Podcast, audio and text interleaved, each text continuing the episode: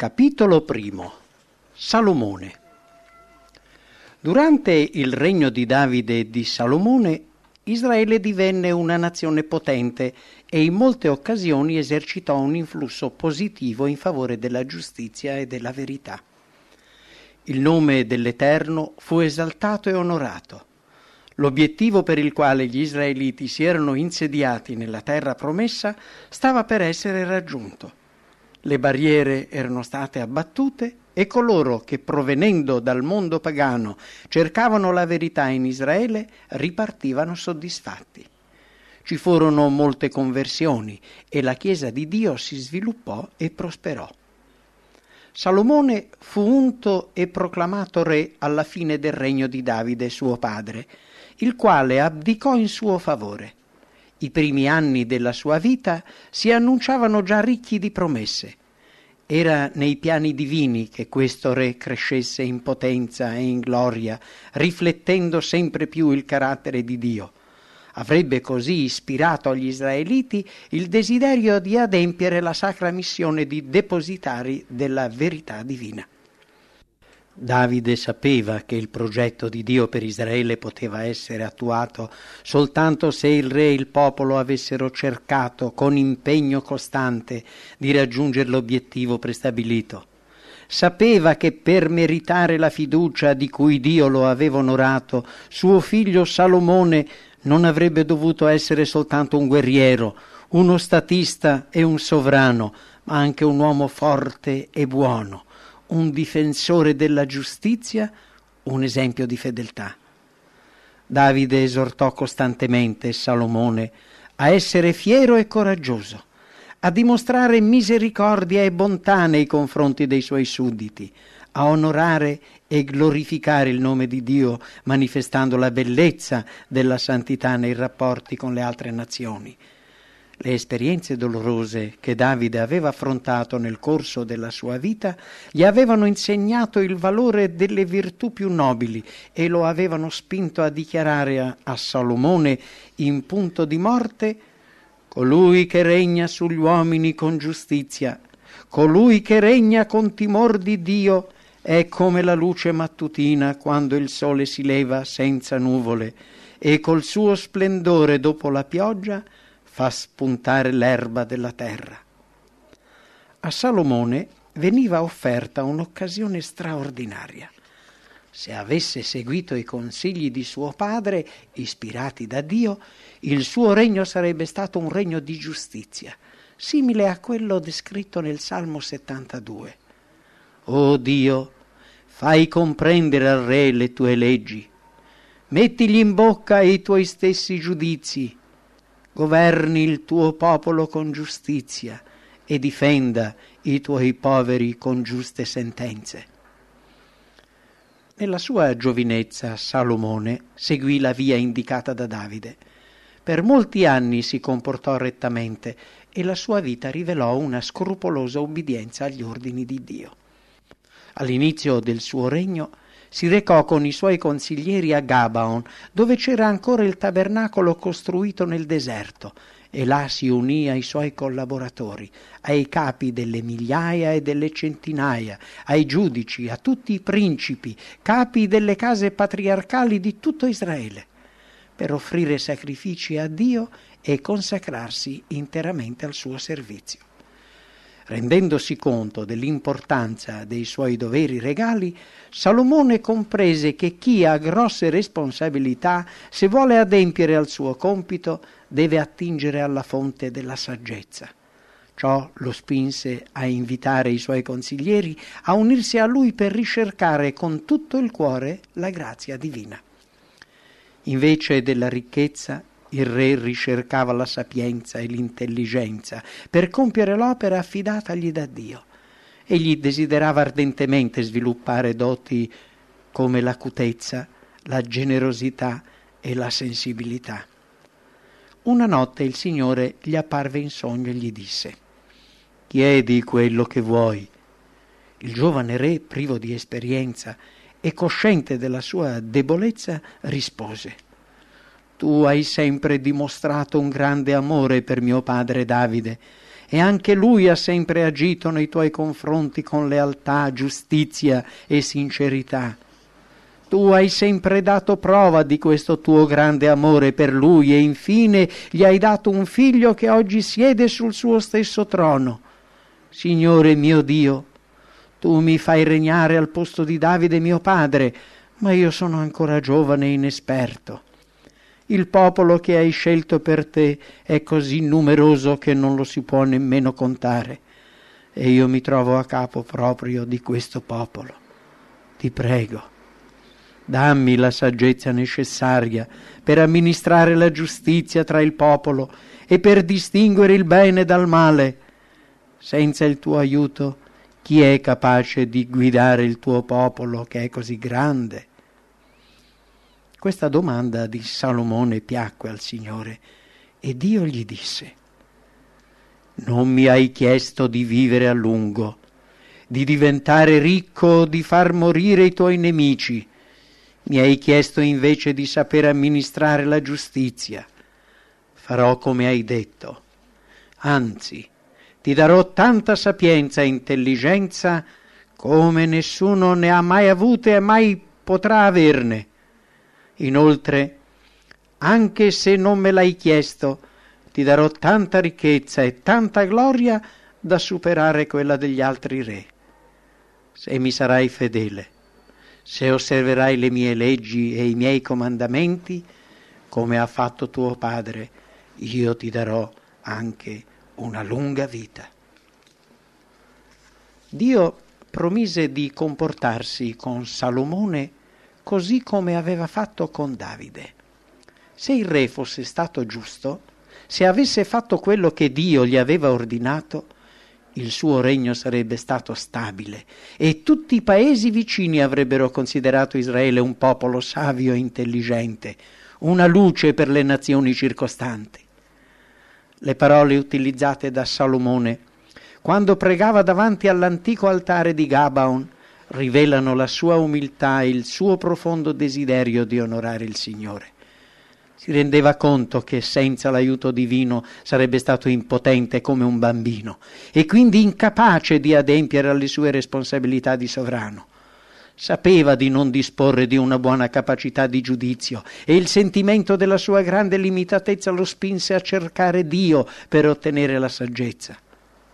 Salomone non fu mai così ricco, così saggio e così realmente grande come quando confessò io sono ancora giovane e inesperto.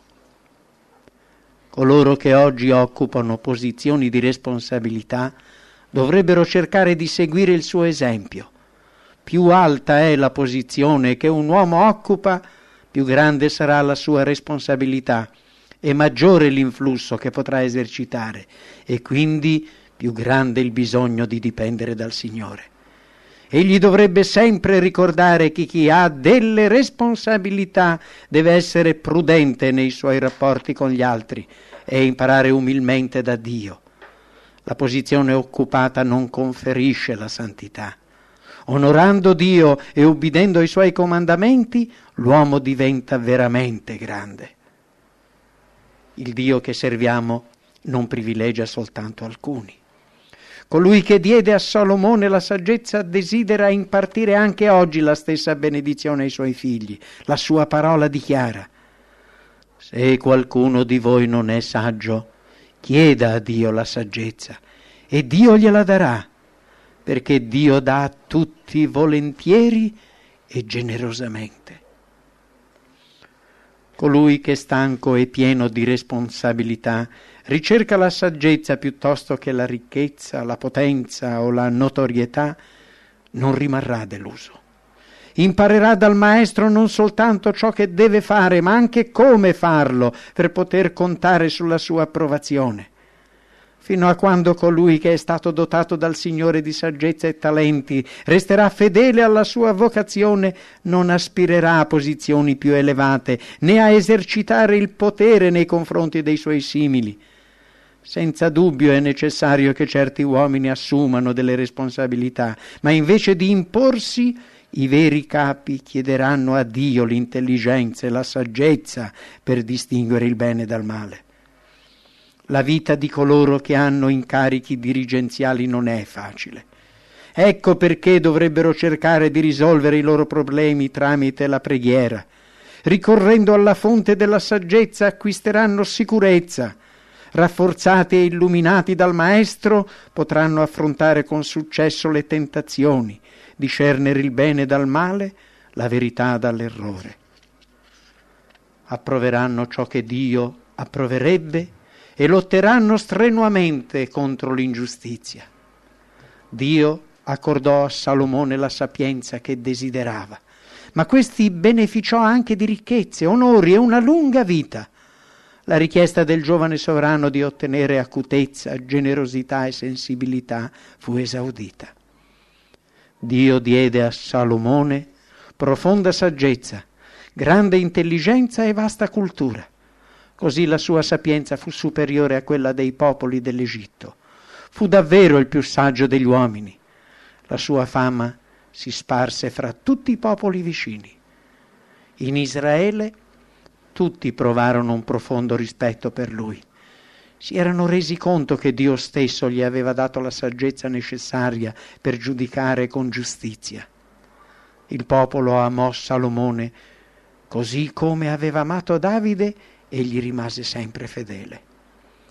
Salomone, figlio di Davide, consolidò il suo potere il Signore suo Dio era con lui e lo fece diventare un re veramente grande. Per molti anni la vita di Salomone fu caratterizzata dalla fedeltà, dalla giustizia, dai sani principi e da una scrupolosa ubbidienza ai comandamenti di Dio. Gestiva gli affari più importanti e amministrava con saggezza tutte le questioni riguardanti il governo del paese. La sua prosperità, la sua perspicacia, i magnifici edifici costruiti durante i primi anni del suo regno, la forza, la devozione, la giustizia e la magnanimità da lui rivelate nella parola e nell'azione gli assicurarono la lealtà dei suoi sudditi, l'ammirazione e il rispetto dei governanti di molti paesi. Nei primi anni del regno di Salomone il nome di Dio fu onorato. La saggezza e la giustizia del re testimoniarono a tutte le nazioni l'eccellenza delle caratteristiche del Dio che serviva. Per un certo periodo di tempo Israele fu la luce del mondo, diffondendo ovunque la grandezza di Dio.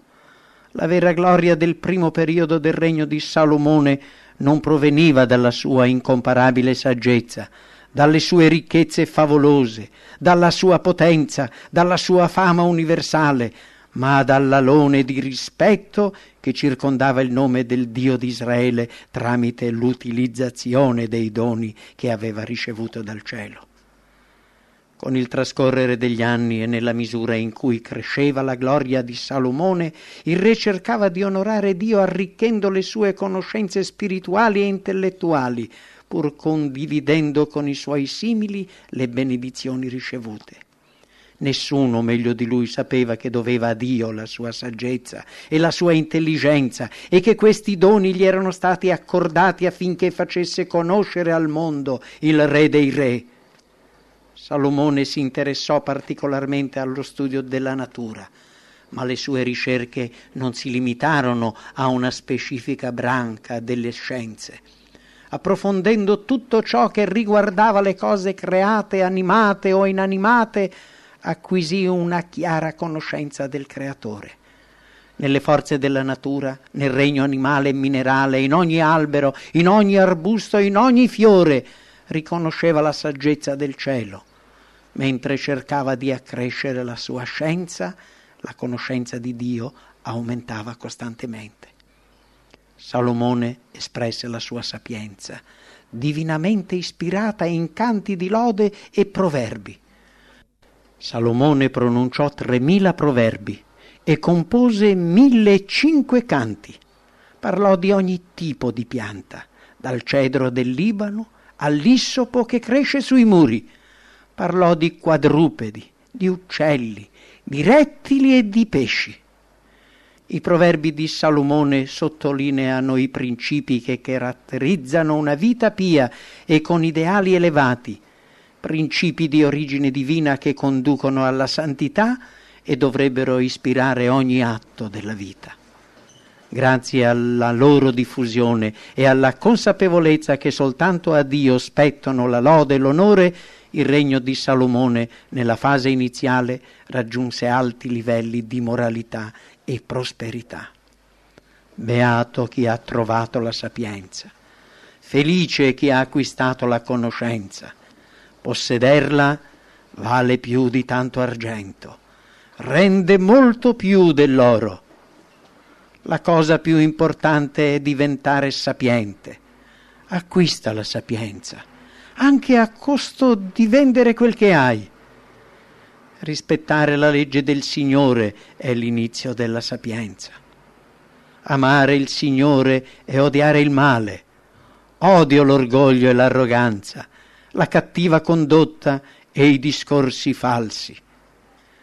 Salomone avrebbe dovuto mettere in pratica queste parole meravigliose negli ultimi anni della sua vita. Colui che aveva scritto i discorsi del saggio diffondono la scienza avrebbe dovuto insegnare ai monarchi a lodare il re dei re e non un sovrano terreno non avrebbe dovuto attribuirsi con falsi discorsi, arroganza e orgoglio la gloria che apparteneva a Dio.